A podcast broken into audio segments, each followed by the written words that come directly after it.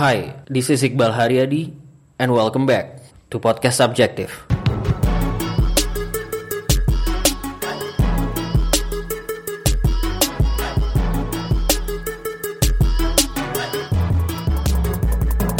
Oke, ngomongin kerja di startup, gue sendiri, gue udah tiga tahun kerja di startup.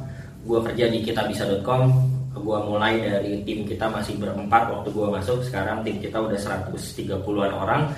Uh, sebelumnya ketika kuliah gue beberapa kali kerja part time yang juga kalau gue pikir-pikir kayaknya mereka masuk kategori startup juga. Uh, ketika gue ngomongin startup, gue ngomongin spesifik tentang startup digital dan apa yang akan gue share adalah berdasarkan pengamatan gue terhadap pengalaman gue sendiri selama tiga tahun ataupun ditambah dengan obrolan-obrolan gue dengan teman-teman yang kerja di startup ataupun ketika membandingkan gue juga membandingkan dengan insight yang gue dapatkan ketika gue ngobrol dengan teman-teman gue yang kerja misalnya sebagai PNS atau kerja di perusahaan pada umumnya atau mungkin punya bisnis sendiri ketika kita ngomongin kerja di startup kayaknya sekarang kerja di startup itu sesuatu yang super keren, super kayaknya orang-orang yang kerja di startup tuh jauh lebih pintar dari orang-orang yang kerja di perusahaan pada umumnya.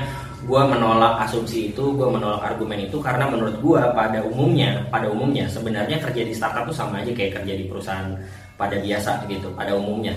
Yang paling membedakan adalah menurut gue eh, startup digital itu membutuhkan orang-orang yang bergerak atau bekerja dengan digital mindset apa sih yang dimaksud dengan digital mindset?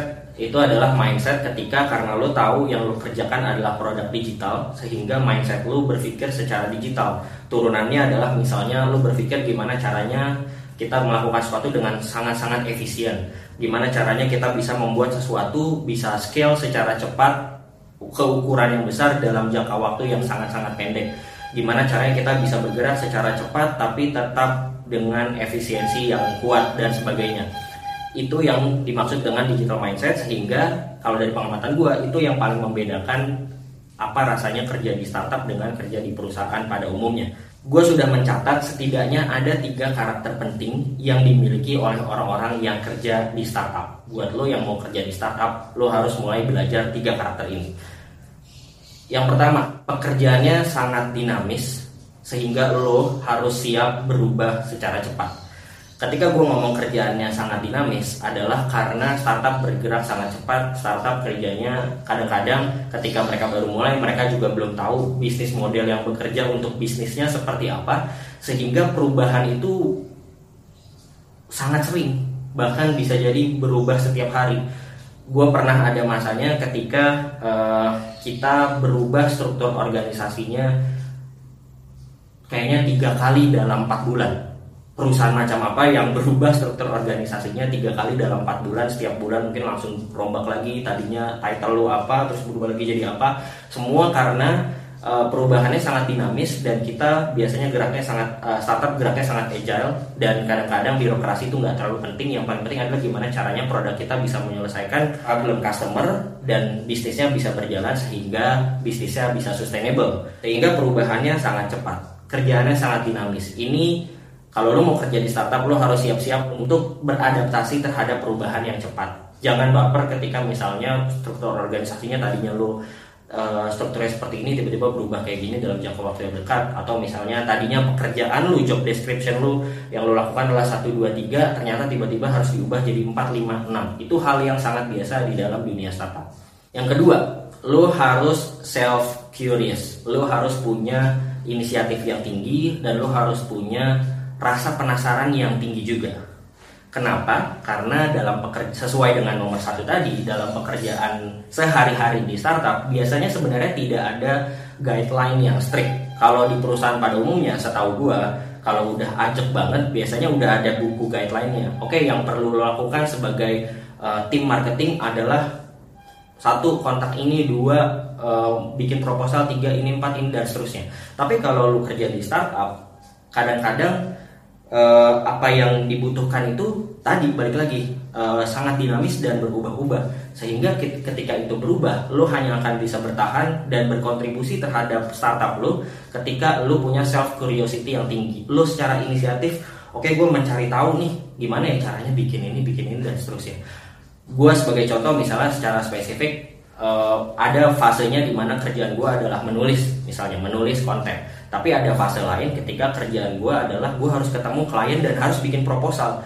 Gue sebelumnya nggak pernah bikin proposal atau gue nggak pernah bikin deck pitching deck sehingga akhirnya gue harus mencari tahu sendiri gue harus self curious sendiri karena toh misalnya uh, apa senior atau supervisor gue CEO gue misalnya juga dia pengetahuannya juga terbatas atau apa apa yang selama ini kita jalanin aja.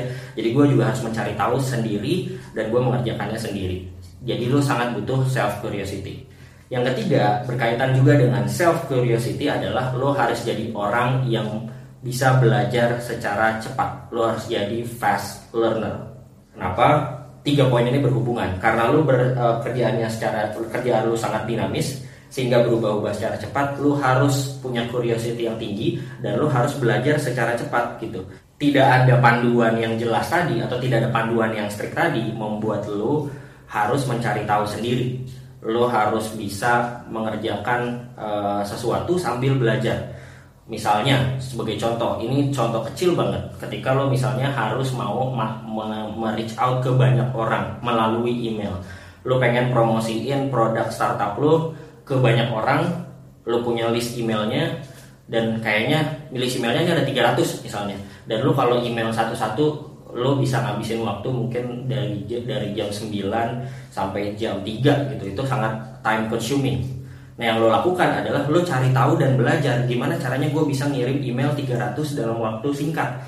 Nah, ini gue pernah alami dan akhirnya setelah gue cari tahu, gue Google sendiri, gue cari di YouTube dan lain-lain, ternyata ada uh, tools di Gmail namanya merge email merge. Nah di email merge ini lo bisa kirim 50 email secara gratis, secara berbarengan dalam satu kali enter dan isi emailnya customize sehingga gue hanya butuh uh, waktu dua hari untuk dua hari dan masing-masing kayak cuma 10 menit karena gratis waktu itu uh, lo terbatas gue bisa ngirim 10 menit dalam dua hari 10 kali 2 20 menit ke 300 orang itu salah satu contoh ketika mau nggak mau lu harus belajar sendiri lu mencari tahu sendiri dan akhirnya itu itu ber, apa, berkontribusi langsung ke kerjaan lu di startup. Sisanya di, dari tiga itu hanya tiga yang tadi gue sebutin ya. Mungkin ada beberapa lagi tapi mungkin kita bahas di video yang lain. Tapi uh, sisanya yang mungkin lo lihat di lo yang mungkin lo pernah lihat di berita atau mungkin lo pernah lihat di video misalnya kerja di startup itu ada beanbagnya lu bisa tidur tiduran atau misalnya oh lu uh, kaosnya bebas dan lain-lain ya itu sisanya perks aja itu nggak terlalu penting. Uh, tapi yang paling penting adalah tiga karakter tadi. Lo harus jadi lo harus tahu bahwa lo harus siap dengan kerjaan yang dinamis lo harus punya self curiosity yang tinggi dan lo harus bisa belajar secara cepat. Tiga karakter ini yang harus dimiliki kalau lo mau kerja di startup. Nah itu dia tadi karakter-karakter yang harus lo miliki kalau lo mau kerja di startup uh, itu dari pengalaman gue gue nggak tahu pengalaman lo atau apa yang lo tahu atau mungkin ada hal yang ingin lo tanyakan lo bisa komen di bawah gue akan jawab. Atau kalau ada teman-teman yang kerja di startup lain yang mungkin punya pengalaman serupa bisa juga komen di bawah nanti kita sharing-sharing. Dan gue akan share hal lain tentang menghadapi dunia pasca kampus di video-video berikutnya. See you